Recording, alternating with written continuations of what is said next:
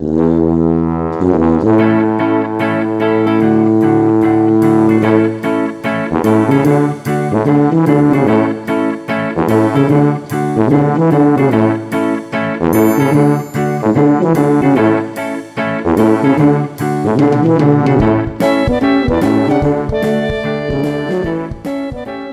deň, priatelia. Zdravím vás pri ďalšej epizóde viac než fitness podcastu.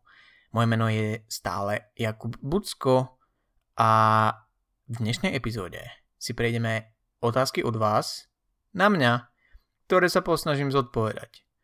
A na Instagrame som uh, sa vás pýtal, či máte nejaké otázky a vy ste ich mali, takže dnešná epizóda sa bude týkať práve ich. Dúfam, že ste všetci zdraví a v poriadku a túto covidovú éru plnú zmien a neistoty. Prežívate v relatívnej pohode, že sa vám podarilo uchovať si nejaké svaly a nejaké silové gains a robiť progres možno aj pri aktuálnych zavretých fitkách, respektíve polootvorených fitkách s úžasnou kapacitou 6 ľudí na akékoľvek veľké fitko na Slovensku v Česku sa budú čoskoro otvárať fitka s trošku rozumnejšou kapacitou, takže verím, že sa pomaličky vraciame do starých kolají. Minimálne do ďalšieho pondelka, kedy môže Igorovi znova prepnúť a môže nastoliť opatrenia iné. Každopádne, k vašim otázkam, poďme na ne. A ja sa musím priznať, že vždy, vždy ma baví o niečo viacej odpovedať na otázky ohľadom tréningu, pretože myslím si, že tam je viacej takých zapeklitých uh, vecí. Uh, je to oblasť podľa mňa, v ktorej sa dá ozaj že do nekonečná vzdelávať a vychytávať nejaké detaily a lepšie chápať uh, programovaniu tréningu a princípom tréningu. Takže uh, ja sa vždy snažím vyberať aj do toho Q&A aspoň jednu, dve otázky uh, ohľadom tréningu a programingu a týchto vecí a nech je to také rôznorodejšie alebo rôznorodejšie, neviem. A prvá otázka sa týka presne toho. O, už neviem kto, bohužiaľ, ale niekto sa ma opýtal, že či používam trhačky v tréningu, ak ich používam, či ich používam plánovane a čo si myslím o stredavom úchope pri deadliftoch. A aby som odpovedal na prvú časť otázky, tak áno, príležitosne v tréningu používam trhačky. Hlavne teraz, keď mám po súťaži, ktorá sa síce nikdy e, neuskutočnila v trojboji a, a mám, nechcem povedať, že voľnejšie obdobie, ale skôr takú tú off-season, kde sa proste tá variabilita tých cvikov trošku zvyšuje, nemusí sa to až tak podobať na tie súťažné podmienky a tie súťažné nároky, kedy ja reálne deadliftovať napríklad s trhačkami nemôžem. Uh, každopádne, to, či by mal človek používať v tréningu trhačky, a veľmi záleží na jeho cieľoch. Že čo a prečo cvičí, aký je jeho ten konečný cieľ. Ako som napríklad ja teraz spomenul, uh, ja pokiaľ sa venujem powerliftingu, silovému trojboju, tak uh, trhačky stále do tréningu môžem zaradiť, ale bolo by hlúpe mesiac do súťaže deadliftovať napríklad iba s trhačkami, pretože ja nemám povolené na tej súťaži trhačky používať, takže by som si mal zvyknúť na to držať tie dané váhy, s ktorými chcem cvičiť a aj ideálne, ktoré chcem zdvihnúť na súťaži, tak by som si mal zvyknúť na to ich držať bez trhačiek, či ich dokážem vôbec udržať, či náhodou môj grip a sila toho úchopu nie je nejaká slabá stránka. Na druhej strane, taký, taký bodybuilder, ktorému z hľadiska výkonu, čo, čo vlastne jeho športový výkon je a prezentovanie svojej postavy, osvalenie a teda, a môžeme povedať, že väčšinu ľudí možno, alebo mnohých ľudí, ktorí počúvajú tento podcast, zaujíma práve to napríklad, že budovanie svalov, hej, ako jedno z tých, jedna z tých priorít ich, tak o, pravdepodobne nebude chcieť, aby ho úchop, hej, čiže sila predlaktia a teda limitovala pri rozvoji napríklad sval, rozvoji svalov chrbta. To znamená, že pokiaľ ja by som pri stiahovaní kladky, príťahoch na nejakom stroji a teda a teda zvládol urobiť 15 opakovaní, ale môj grip a ten úchop a mi vypovedá už pri desiatom, tak reálne ten sval cieľový, napríklad ten latissimus, nedostane ten cieľový stimul a ten stimul, ktorý by mohol dostať, pretože zlyhalo niečo iné. To je jeden z takých argumentov, prečo môžeme hovoriť o a vôbec sa pýtať otázku, že sú drepy najlepším cvikom pre rozvoj predných stehen napríklad? Pretože čo keď u niekoho je limitujúci faktor, napríklad sila stredu tela, sila spodného chrbta a teda a teda. Hej, takže pokiaľ mi ide o maximálny rozvoj svalov, tak určite by som bol nerád, keď chcem cvičiť chrbát a chcem, aby som sa dostal tými svalmi chrbta k nejakému svalnému zlyhaniu, aby mi to limitoval môj grip a to, že mám slabý úchop. Druhá otázka je samozrejme, do akej miery si môžeme dovoliť uh, mať slabý úchop. Však a kedy je to už problém a kedy je to niečo, na, čom by sme sa mali, na čo by sme sa mali zamerať. A ja osobne si myslím, že na to neexistuje univerzálna odpoveď, že neexistuje nejaký um, univerzálny test, ktorý ti povie, že pokiaľ nedosahuješ túto hranicu, máš problém, hej, v tom, v tom gyme. Niektorí možno nejaké mačo hlavy ti budú chcieť povedať, že ja neviem, pokiaľ neodneseš svoju váhu v každej ruke na farmer's walk, tak si nula a nemáš čo robiť vo fitku, asi nefunkčný len pumpuješ. To sú asi ich problémy alebo nejaké komplexy z detstva, ale reálne nemyslím si, že na to existuje nejaká univerzálna odpoveď. Ja osobne uh, chcem mať silný grip, lebo to považujem za veľmi užitočné. A takisto literatúra naznačuje, že existuje korelácia medzi silou úchopu, a tak ono je to definované ako grip strength, a, a kvalitou života v neskoršom veku a možno hustotou kostí a týchto vecí. A celkového zdravia a mortality.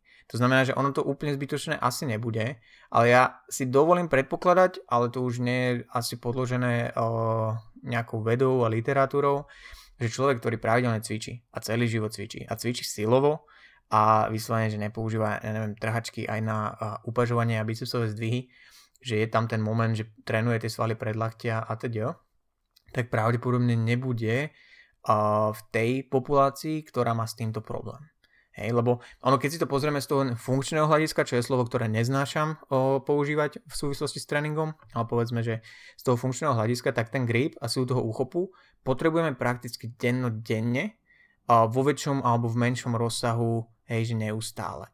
A ja osobne razím si takú svoju personálnu filozofiu, že silný človek môže byť v mnohých ohľadoch užitočnejší človek v niektorých situáciách a preto by som bol nerád, aby ma v niektorých tých situáciách, v ktorých sa v živote môžem ocitnúť, limitovala sila úchopu alebo sila in general. Hej? A to teraz nehovorím len o tom, že správny chlap musí odniesť všetky tašky z Lidla na jeden krát. Hej?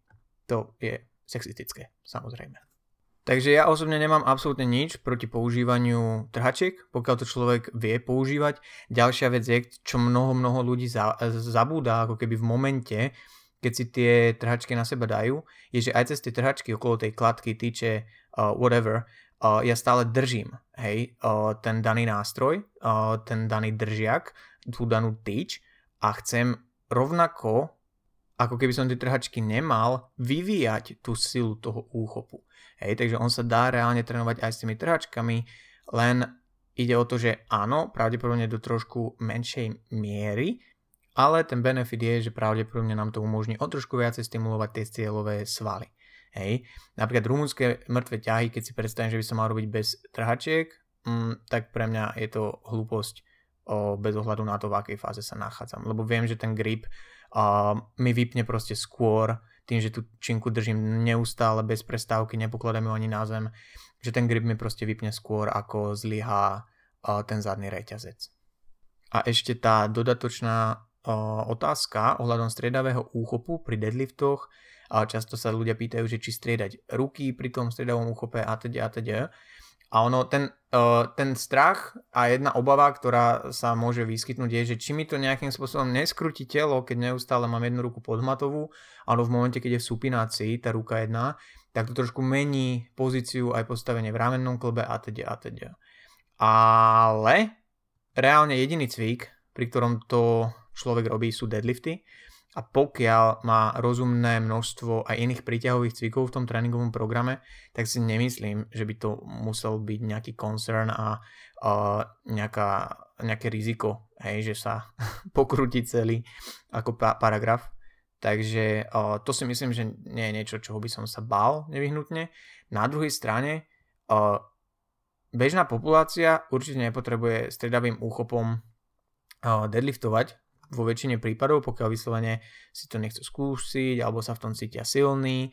Môžu používať napríklad aj pri klasických deadliftoch trhačky, pokiaľ sa dostanú do bodu, že ich to limituje a dostali by väčší, väčší stimul s tými trhačkami zase pokiaľ je tam nejaký baseline možno tej sily toho úchopu. Lebo ja napríklad deadliftujem stredavým úchopom, ja mám príliš krátke a malinké ručičky a krátke palce, prsty na to, aby som zámkovým úchopom, kedy vlastne obidve ruky sú nad hmatom, ale človek si chytá vlastne palec okolo činky, a tak častokrát deadliftujú ľudia, ktorých primárny stance je sumo O, ja na to nemám proste stavbu o, tej ruky a som príliš veľká pusy v tomto, že ma to jednoducho boli. Takže som to nikdy nejak ani celne neskúšal a nemyslím si, že by to pre mňa fungovalo. Takže ja deadliftujem striedavým úchopom, pretože takým spôsobom ma nelimituje ten grip pri tej súťažnej variácii toho deadliftu, kedy proste trhačky nemôžem používať. To znamená, že zase záleží to od tých cieľov, nemyslím si, že je to problém, pokiaľ človek má dostatočne veľa príťahových cvikov v tréningu iných, kde pochopiteľne nepoužíva jednou rukou tak, druhú, druhú tak a zároveň dostatok unilaterálnych cvikov, keď sa tam nachádza, tak si nemyslím, že je to nejaký, nejaký problém alebo niečo, čo prináša nejaké mimoriadne rizika. A keď sa teda bavíme o deadliftoch, tak pri deadliftoch ešte chvíľu ostaneme, pretože aj ďalšia otázka, ktorá mi prišla súvisí s deadliftami, a to, že či mŕtve ťahy zaraďovať do tréningu chrbta alebo tréningu nôh. A prišla mi k tomu aj taká poznámka, že nechcem žiadne odkazy na literatúru a, a nejak, nejaké vedecké dôkazy, ale vyslovene, že pocit a jak ja sa na to, k tomu staviam, ako ja to programujem. Takže zase, uh, vrátime sa späť k tomu, že všetky tieto veci záležia na tom, uh, aké sú ciele človeka. A čo je v tom tréningu priorita pre neho. Nie len v danom tréningu, čo sa týka konkrétneho dňa, ale aj mikrocyklu, to znamená, že jedného týždňa. Po väčšine je to jeden týždeň mikrocyklus. Pretože deadlifty, pokiaľ sa bavíme o deadliftoch, tak si musíme uvedomiť, že je to veľmi, veľmi náročný cvik na regeneráciu, tým, že o, zasahuje veľkú, veľkú, veľkú väčšinu svalov v tom tele, zároveň to axiálne zaťaženie tam je, že človek proste, že to pôsobí na tú chrbticu a zároveň sa predkláňame s činkou, čo vytvára tlak a únavu nejakú kumuluje v oblasti spodného chrbta a teda, tak o, treba brať do úvahy nielen ten jeden tréningový deň, ale aj to, ako tie mŕtve ťahy ovplyvnia ďalšie tréningové dni a výkon v tých ďalších tréningových dňoch.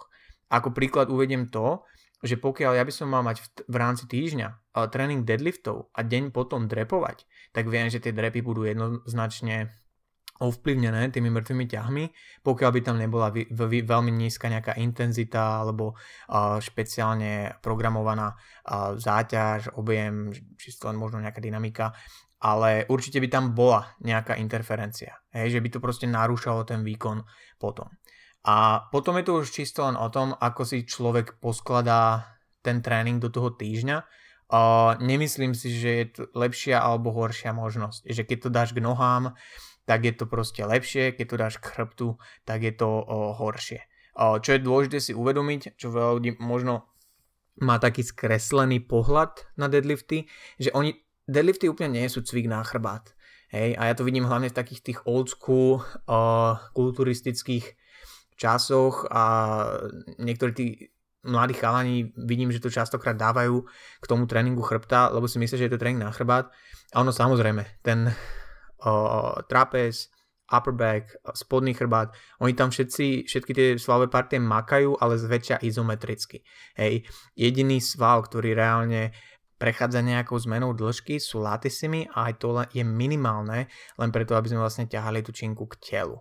Takže uh, ono je to skôr len veľmi náročný izometrický cvik, pre tie všetky svaly a ne, nehovorím, že nedostanú nejaký stimul, hej, ne, ne, nehovorím, že niekomu nemôže narásť uh, trapez z toho, hej, že sa mu nemôžu proste zväčšiť spriamovače a td. Ale pokiaľ sa bavíme o nejakých latisimoch a medzilopatkových svaloch, tak na to sú asi vhodnejšie a rozumnejšie cviky. Čo ale neznamená automaticky, že nemôžeme zaradiť uh, deadlift do tréningu chrbta, hej, alebo kde máme ešte iné cviky na chrbát. Práve naopak, niekedy sa to tak robí. Ja častokrát programujem tzv. posterior chain day, kedy sa zameriam vlastne na celú časť o, tela, s klientkami, hej, že tam majú okrem toho možno nejaké hip trusty, zadné stehna, zvyšok chrbta a viem, že je to náročný tréningový deň, ale za, zapadá to do toho mikrocyklu, lebo tomu sa dá prispôsobiť, čo ide po ňom a čo mu predchádza tomu danému dňu. Takže nie je to, že lepšie, horšie. Hej. Na druhej strane, pokiaľ to dáme v rámci tých nôh do toho leg day, čo veľa ľudí preskakuje, lebo ich nevidieť z kabrioletu, tak mne osobne napríklad v poslednej príprave, kedy mi Radek Vašík robil tréning, tak tam mi veľmi sedelo, že som vlastne dva mesiace prakticky išiel najprv drepy a hneď po nich deadlifty. Ja som sa najprv bál, že ako to bude ovplyvnený ten výkon vlastne tých deadliftov, tým, že predtým sa trochu rozbijem už na tých drepoch, ale tým, že aj na tej súťaži v konečnom dôsledku musím ísť všetky lifty v jeden deň, tak som si hovoril, že proste tomu dám šancu. Vždy počúvaj trénera a rob to, čo ti tréner povie však.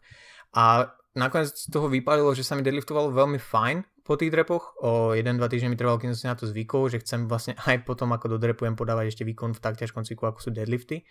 Ale potom som sa na to tak adaptoval, že sa mi veľmi dobre deadliftovalo vďaka tomu, že už som bol ozaj zahriatý z tých o, drepov. Paradoxne mi stačilo menej rozcvičovacích sérií na deadlifty a overall ten tréning mal taký flow. Vedel som, že je to tra- ťažký tréning, vedel som, že je to možno najťažší tréning v tom týždni a o to ľahšie sa mi na ňo možno aj mentálne pripravovalo potom, takže je, je to veľmi, veľmi uh, individuálne. Hej, treba vyskúšať, čo človeku sedí, len hovorím, najdôležitejšia vec asi pri tomto uh, programovaní deadliftov je nevidieť iba ten jeden tréning, ale to, ako do seba zapadá celý mikrocyklus, to, ako idú po sebe tie tréningy, to, čo môže ten uh, deadlift v tom jednom tréningu ovplyvniť po zvyšok týždňa. A zároveň napríklad, keď mám nejaké ťažké príťahy v predklone, pred tým deň, hej, a potom chcem ísť deadliftovať, tak aj to môže byť uh, nie úplne rozumné, lebo ten deadlift potom môže trpieť tým, že už mám trošku unavený možno spodný chrbát, svalovicu na tých svaloch, ktoré tam proste pracujú, aj keď len izometricky pri tom mŕtvom ťahu. Hej. Uh, takisto, čo je a treba to brať do úvahy, ale to asi každý človek si nejakým spôsobom vyšpekuluje sám, je absolútna sila daného človeka.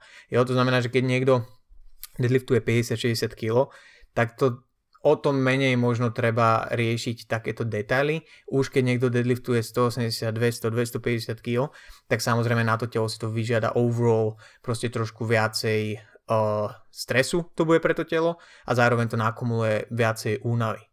Takže to sú zase tie individuálne rozdiely, ktoré do úvahy brať jednoznačne treba. Prakticky tak ako vo všetkom. Všakže Dobre, uh, dúfam, že som zodpovedal uh, k deadliftom všetko, čo si daný človek uh, predstavoval. Uh, poďme na otázku trošku z iného súdku a tá sa týkala suplementov. Uh, Honza Cavalier sa pýtal, a uh, pozdravujem Honzika, že aké suplementy odporúčam ja svojim klientom. A ono, v tomto som ja hrozne veľký minimalista, pretože uh, verím tomu, že hrozne veľa tých potrieb toho organizmu a sa dá pokryť rozumnou, racionálnou, vyváženou stravou.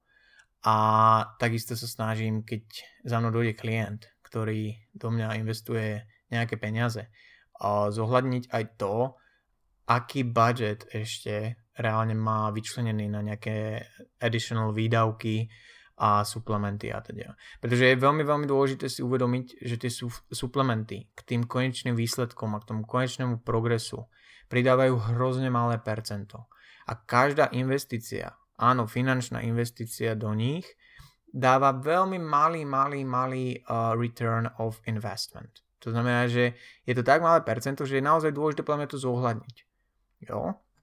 Úplne taký základ samozrejme, čo odporúčam väčšine žien, ktoré možno majú problém uh, s hitnutím bielkovín, a zároveň nemajú nejaký problém s mliečnými výrobkami alebo servátkou, tak je servátkový proteín. Ja sa priznám, že ja to úplne nepovažujem za suplement, ale spomeniem to, lebo je to podľa mňa taký základ, pokiaľ hovorím, že človek má problém o tie bielkoviny na ten deň hitnúť. Ja osobne som zastancom trošku vyššieho príjmu tých bielkovín, ako je bežne odporúčané v mnohých prípadoch. A zároveň servátka je fakt, že jeden z najkvalitnejších zdrojov bielkovín Takže o, aj keby som možno nemal problém hitnúť ten, ten vyšší príjem bielkovín, tak by som sa pravdepodobne snažil zakomponovať uh, srvatkový proteín uh, do, toho, do toho jedálnička. Hej. A ďalším takým veľmi...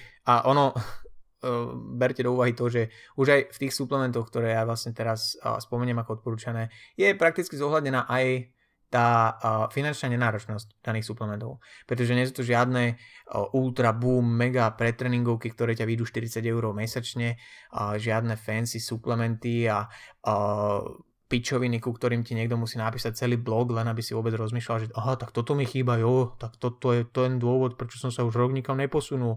Chýba mi, ja neviem, zinkové magnézium z mesačného svitu, biohackerov, bla bla bla. Hej, nie. Takže uh, ďalším suplementom uh, je nejaký basic multivitamín.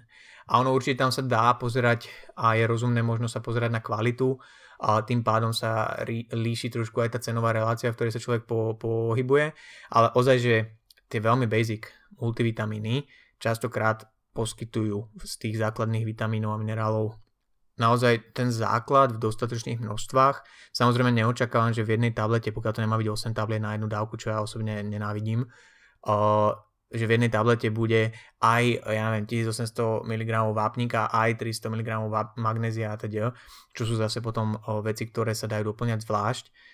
Ideálne, ak má človek potvrdené, že mu chýbajú všakže. Takže ale basic multivitamín, hej. Treba brať do úvahy aj to, že v akom období sa človek nachádza, pretože pokiaľ zje dosť zeleniny, ovocia, má dosť vlákniny a je relatívne pestro, tak je veľká šanca, že ten multivitamín nespraví až tak veľký rozdiel. Hej. Tá literatúra ale naznačuje, že dlhodobé užívanie tých multivitamínov, hej, fakt, že dlhodobé, má veľmi malý a môže mať veľmi malý uh, zdravotný benefit nejakým spôsobom. Jo? A teraz je samozrejme otázka, že je to tým, že ľudia užívajú tie multivitamíny, alebo je to tým, že ľudia, ktorí sa všeobecne starajú o seba o niečo viac, žijú zdravšie, tak užívajú multivitamíny. No neviem, ale ak má ten suplement má stať, stať do 10 eur napríklad a za mesiac, mesiac a pol, tak o, si ho tam dám, pokiaľ samozrejme nezabudnem. Lebo to je ďalšia pesnička, neviem ako vy, ale ja som veľmi, veľmi, veľmi o, zúfalý čo sa týka uh, užívania suplementov pravidelne. Proste mi to nejde, akokoľvek si uh, dám pripomienky do telefónu, dám si to do svojho habit sheetu, tak to je niečo proste, čo mne príliš nejde, ale snažím sa, snažím sa, pracujem na sebe, prosím, mami, buď na mňa hrdá. Takže, hej, multivitamín. Uh, takisto, pokiaľ človek dietuje a má toho jedla menej celkovo, tak je veľká šanca, že uh, môže mať niektorých vitamínov a minerálov nedostatok, takže to môže byť taká poistka. A to je proste to, ako ja vnímam multivitamín, multiminerál, uh, poistka, jednoducho. Hej, pokiaľ máš možnosť uh, si dať spraviť rozbor krvi a zistiť, ktoré reálne vitamíny, minerály ti chýbajú, tak je to úplný ideál, pretože nebudeš strieľať náslepo a to sa týka, týka prakticky všetkých vitamínov a minerálov, uh, lebo treba brať do úvahy aj to, že je tam nejaké riziko pri niektorých nejakej hypervitaminózy, čo tiež nie je úplne že sranda. Preto ja som veľmi, veľmi stredný v tom, aké multivitamíny odporúčam. A poslednú poznámku, čo by som ešte povedal k multivitamínu a multiminerálu, je to, že aby to ľudia nezneužívali, pretože som sa stretol už aj s prípadmi, kedy ľudia žrali len Oreo a donaty a pičovinky a proteín a mali prakticky nulovú úroveň nejakých uh, mikronutrientov, vlákniny a teda v strave a myslím si, že keď si k tomu šupnú a ten multivitamín, tak vlastne sú úplne safe, lebo vyskladali to jak najväčší páni, že majú aj oreo, aj, aj multivitamín, no tak uh, to úplne nefunguje. Hej, takže zase buďme trošku dospelí a nesnažme sa uh, vo všetkom všetko nejakým spôsobom ojebať, lebo to robia proste deti malé. Dobre, ďalší suplement ryby olej. Ten má na rováši veľmi veľa pozitívnych účinkov, preukázaných pozitívnych účinkov.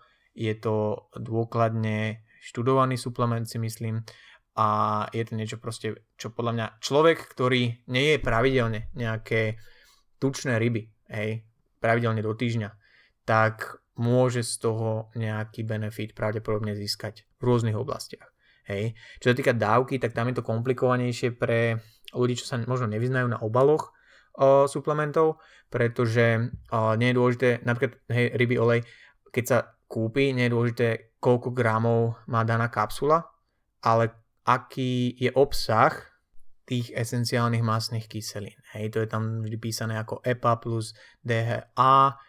O, ak si správne pamätám, tak je to kyselina eikosa pentaenová a kyselina dokosa hexaenová. A to som chcel len zaflexiť, že o, som sa to v škole učil, aby ste si mysleli, že som hrozne múdry.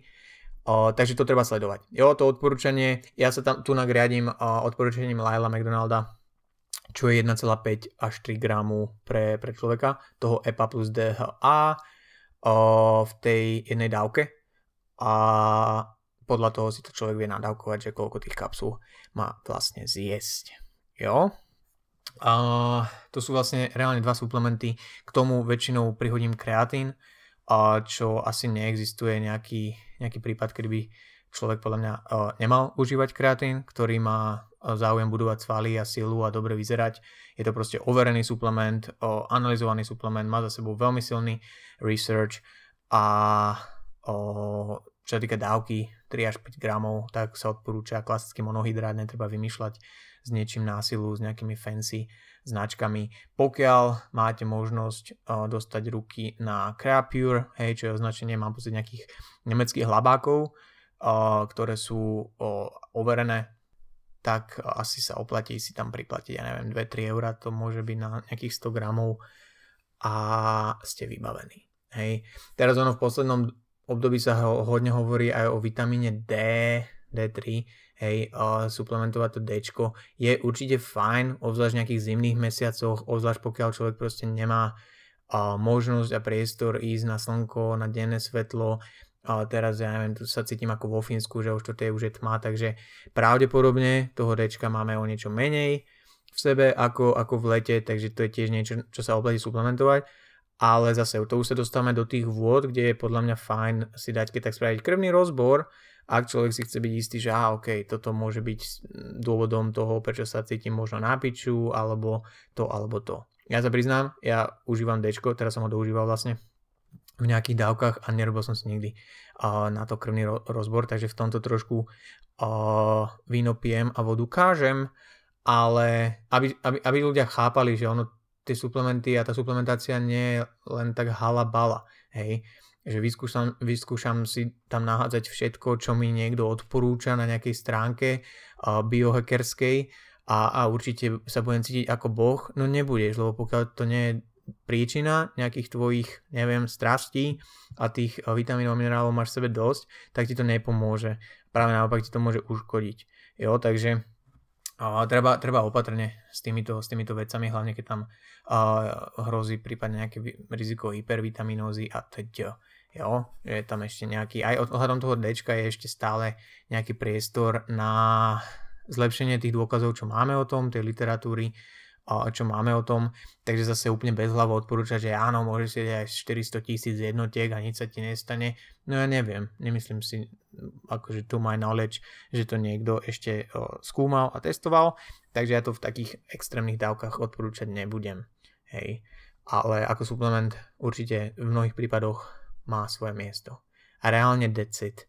Akože potom už také veci ako ja neviem, betalanín a citrulín, samozrejme kofeín je super, ale to sú veci, čo už sa riešia veľmi, veľmi individuálne a nie je to nevyhnutne niečo, čo odporúčim na nejakom liste, že OK, teraz chceš spolupracovať so mňou, tak musíš to tam nasypať tým citrulínom, lebo to nepôjde. No nie, však akože uvidíme a záleží veľmi od, od človeka zase. Aký má budget, aké sú ciele, aká je tréningová fáza a t. d. Takže tak, toľko suplementom. A môžeme sa presunúť na poslednú Šušlem dnes hrozne, ospravedlňujem sa, ale nebudem to editovať. A na poslednú otázku, ktorá mi je srdcu veľmi, veľmi blízka, lebo ju hrozne často riešim s klientkami. A to je, je treba každý deň dojesť kalórie, alebo keď som síta, už ďalej nejesť.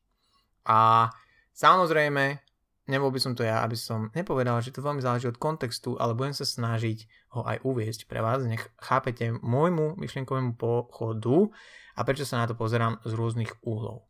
V prvom rade, určite je dôležité počúvať svoje telo. To znamená, že nemá zmysel niekedy v niektorých situáciách na sa tlačiť len preto, že ja mám nastavené nejaké makrá, nejaký príjem na deň a svet sa nezrutí, ak ten príjem reálne nedoješ. Potom však ale existujú situácie a fázy, v ktorých sa človek môže nachádzať v rámci nejakej zmeny postavy, kedy nedojedať tie makrá môže byť kontraproduktívne z dlhodobého hľadiska. A jednou z takých situácií je, keď človek je reálne v nejakom energetickom deficite, snaží sa byť v energetickom deficite a nedojeda makra, tak čo sa môže stať? A stáva sa to veľmi často, že jeden deň nedoje, možno druhý deň nedoje a neskôr v tom týždni sa ten hlad zvýši na takú úroveň, že proste prekročí zrazu tie makra a nielen, že vykompenzuje ten príjem, ale častokrát aj prekročí ten príjem, len preto, že tomu telu v tých niektorých dňoch nedal to, čo potreboval. Hej.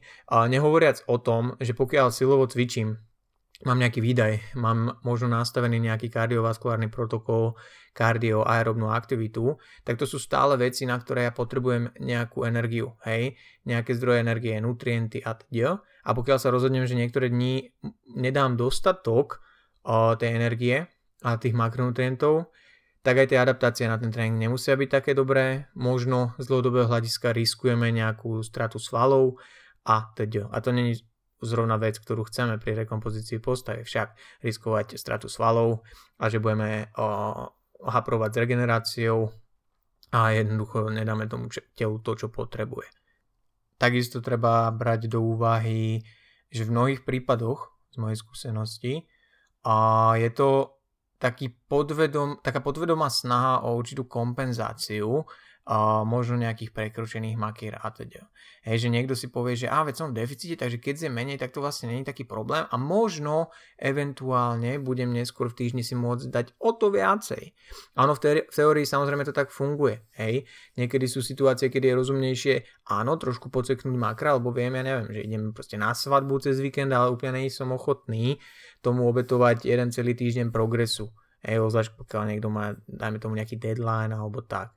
Takže áno, sú situácie, kedy sa to takto dá využiť. V mnohých prípadoch je to ale skôr také, ja by som povedal, že až patologické zmýšľanie nad, to, nad tou stravou, lebo potom sa to časom môže otočiť, že človek proste sa prejedá, prekračuje makra a potom si povie, že ale veď ja to potom môžem znížiť, čiže aj vtedy som to znížila a teda. A to už je zase ten kolobeh, do ktorého väčšina, väčšina ľudí asi nechce, nechce spadnúť. Takže treba opatrne, opatrne s týmto obzvlášť v deficite. Hej, že áno, je tam nejaká taká rovnováha medzi tým, že budem počúvať svoje telo a nebudem násilu teraz, keď som nahoru celý deň nestíhal jesť, lebo neviem, som zdravotná sestra a musela som zostať v robote, bla bla bla dlhšie.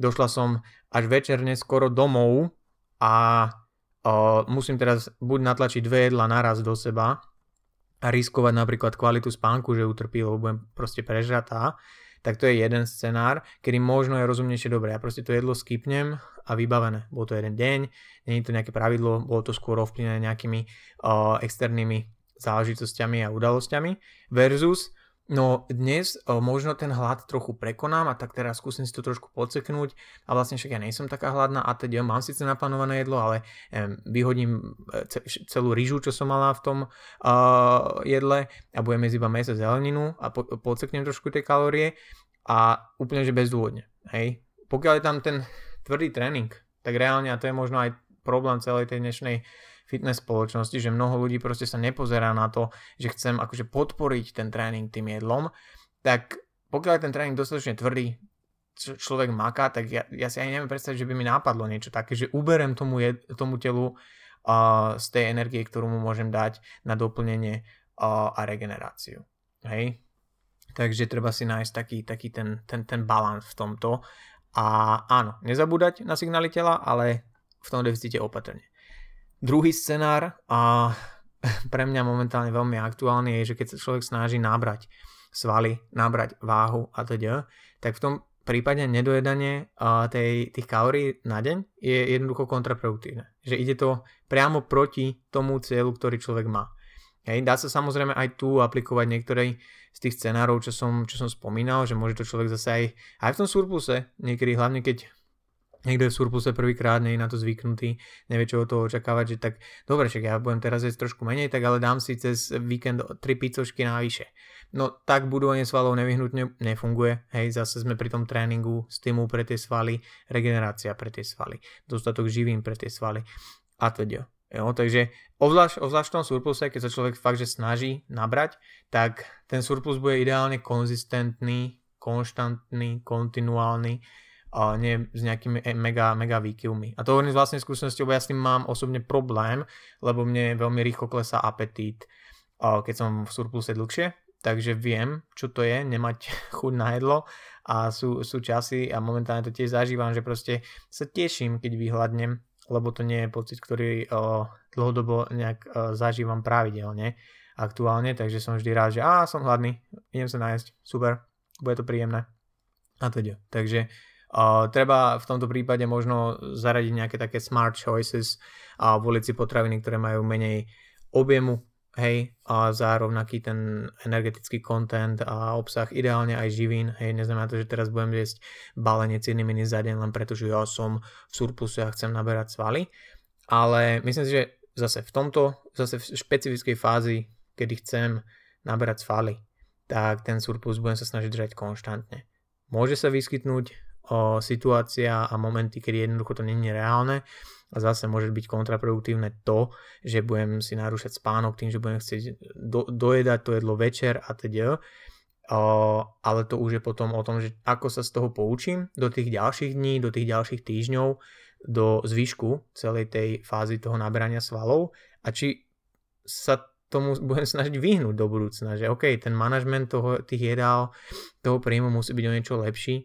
A ja som s tým mal a stále mám, hej, že sa sem tam objaví deň proste, keď si to dobre nezma- nezmanažujem, lebo pracujem dlhšie, zrazu zistím, že už je veľa hodín a teraz kde nadspem tie jedla a nakoniec sa rozhodnem, že dobre, tak nebudem do seba tlačiť to jedlo, ale viem, že fakt, prišiel som o jeden deň, ktoré keď sa nakúpia, tak si môžem povedať o, o pár týždňov, že som neurobil úplne, čo som mal preto, aby som sa posunul tým smerom, ktorým som chcel. A viem, že s týmto má problém uh, veľa, veľa chalanov podľa mňa uh, v takých tých tínedžerských rokoch, ktorí si myslia, že jedia veľa a o, nemôžem nabrať, ja som ektomor, a čo ja viem, aké keci. Bullshit. Musíte proste jesť hej, a dostatočne a, a dostatočne dlho. Veľa žien sa ani nedostane do tejto fázy, lebo sa boja jedla, čo je zase uh, nič moc, lebo je to veľmi, veľmi produktívne obdobie, v momente, keď to telo má dostatok jedla. Ale to už je na samostatnú epizódu podcastu pravdepodobne. Jo? Takže zase treba, tá otázka je rozsiahla, ja vždy rád uvádzam kontext k týmto veciam, lebo nemám úplne vyhranený názor, že áno, musíš každý deň dojedať kalórie do bodky, to je, to je asi nereálne a je to bullshit podľa mňa. Záleží vždy od tej fázy, v ktorej sa človek nachádza a takisto aj tej psychológie toho človeka, od toho profilu psychologického, že ako vníma to jedlo, či tam nemá sklony možno k nejakým takým patologickým patologickému správaniu, kedy takéto nevinné veci, lebo keď sa s niekým bavíš, casual chat proste, že sa s niekým len tak medzi rečou rozprávaš o tom, že nedoješ kalórie, tak pre boha, nič, nič sa nedieje reálne. Hej, proste si nedojedol a čo? Nikto sa z toho neposerie, určite jeden deň nedojedených kalórií ti nezmarí progres ani smerom dole, keď chceš s váhou, ani keď chceš nabrať svaly, ale môže za tým byť o niečo viacej.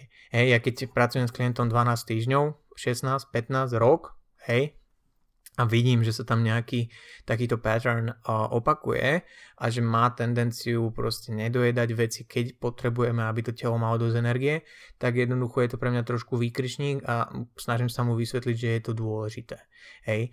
Zase, keď niekto sa snaží len udržiavať váhu, tak podľa mňa to je úplne najlepšie, najlepší moment na to fakt, že reálne počúvať signály toho tela. Hej, že naučiť sa trošku viacej pracovať s tou intuíciou, čo je dneska veľmi trendy uh, pojem.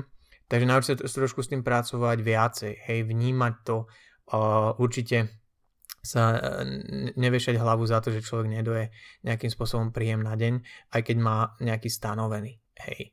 Ale, a to je zase taký mini vykričník, pokiaľ som v nejakej udržiavacej fáze a chcem si udržiavať váhu a rozhodnem sa, že OK, idem trošku pracovať s tým, že uh, nedržať sa nejakého fixného príjmu, pracovať viac s tými signálmi tela a teda a teda, tak sa u- uistí, že reálne tú váhu udržiavaš.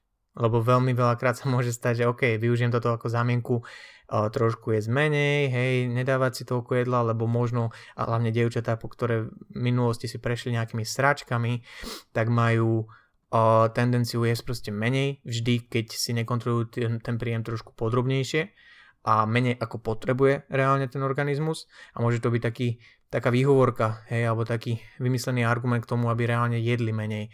Že o, ja teraz chcem udržiavať, ale tá váha môže klesať a klesať a klesať. Takže na to si dať pozor, hej, tomu sa, tomu sa vyvarovať, pokiaľ to nie, nie je v súlade s tými cieľmi daného človeka. Dobre, that's it, deti moje osprostené na dnes. Ak ste dopočúvali až sem, tak vám veľmi pekne ďakujem. Pokiaľ ste sa náhodou niečo dozvedeli, a epizóda vám niečo dala, tak budem určite rád, ak sa rozhodnete ju nejakým spôsobom prezdielať, lebo ja budem úprimný, ja si vôbec, ale že vôbec nesledujem nejaké podcastové štatistiky a koľko má čo zhliadnutí alebo počutí alebo stiahnutí a teda, lebo ma to úprimne nezaujíma. Pokiaľ mne človek nejaký sem tam napíše, že táto epizóda bola super, toto mi tu dalo, tak to ma vždycky poteší, ale ja nerobím tie podcasty preto, aby som to nejakým spôsobom monetizoval a zarábal a, a predháňal sa s niekým. Takže o, jediné, ako ja reálne vidím, že to niekto počúva, je, že keď to niekto niekde šerne alebo mi k tomu napíše nejaký feedback, za čo som vždy rád. Hej? Pokiaľ mi niekto z vás napíše, že vieš čo, bolo to fajn, ale toto, toto, toto, pokiaľ to prosím nie je o nadávkach alebo nejakých anglických slovách, lebo to mám napísané vždy v každej epizóde v popise, že je tam hlúpy humor a, náhodné anglické slova, ktoré proste používam, lebo tak sa rozprávam so všetkými, aj s babkou, ktorá nevie po anglicky, je to jej chyba, tak mi nerozumie, tak som vždy rád za akúkoľvek konštruktívnu kritiku, lebo iba tak sa vieme posúvať. Takže ak sa rozhodnete to zdieľať, povedať o tom vašej mame, babke, strýkovi, budem rád. Nie, že by som z toho až tak nejak vyťažil, ale mňa to vždy poteší. Takže majte sa pekne a do skakavenia vám prajem. Pa, pa.